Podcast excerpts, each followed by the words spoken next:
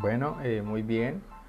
Buenas tardes a todos, chicas de la clase de, planificación de medios. Este es un primer proyecto de un podcast que quiero ensayar con ustedes en la clase de, hoy. Y pues eh, quería retomar algo de, de un tema que ya empezábamos a ver antes de Semana Santa, que eran 12 claves para crear el plan de medios ideal para tu negocio. 12 claves importantes. Entonces ahí tenemos uno muy interesante. Primer punto, mantén los objetivos claros en tu plan de medios. Deja claro lo que pretendes conseguir con tu plan de medios. Y ahí hablamos, de conocer tu marca, ganar seguidores, tráfico web y aumentar esas ventas. Entonces es importante que analicemos ese tema y que lo, lo sigamos estudiando, ¿ok?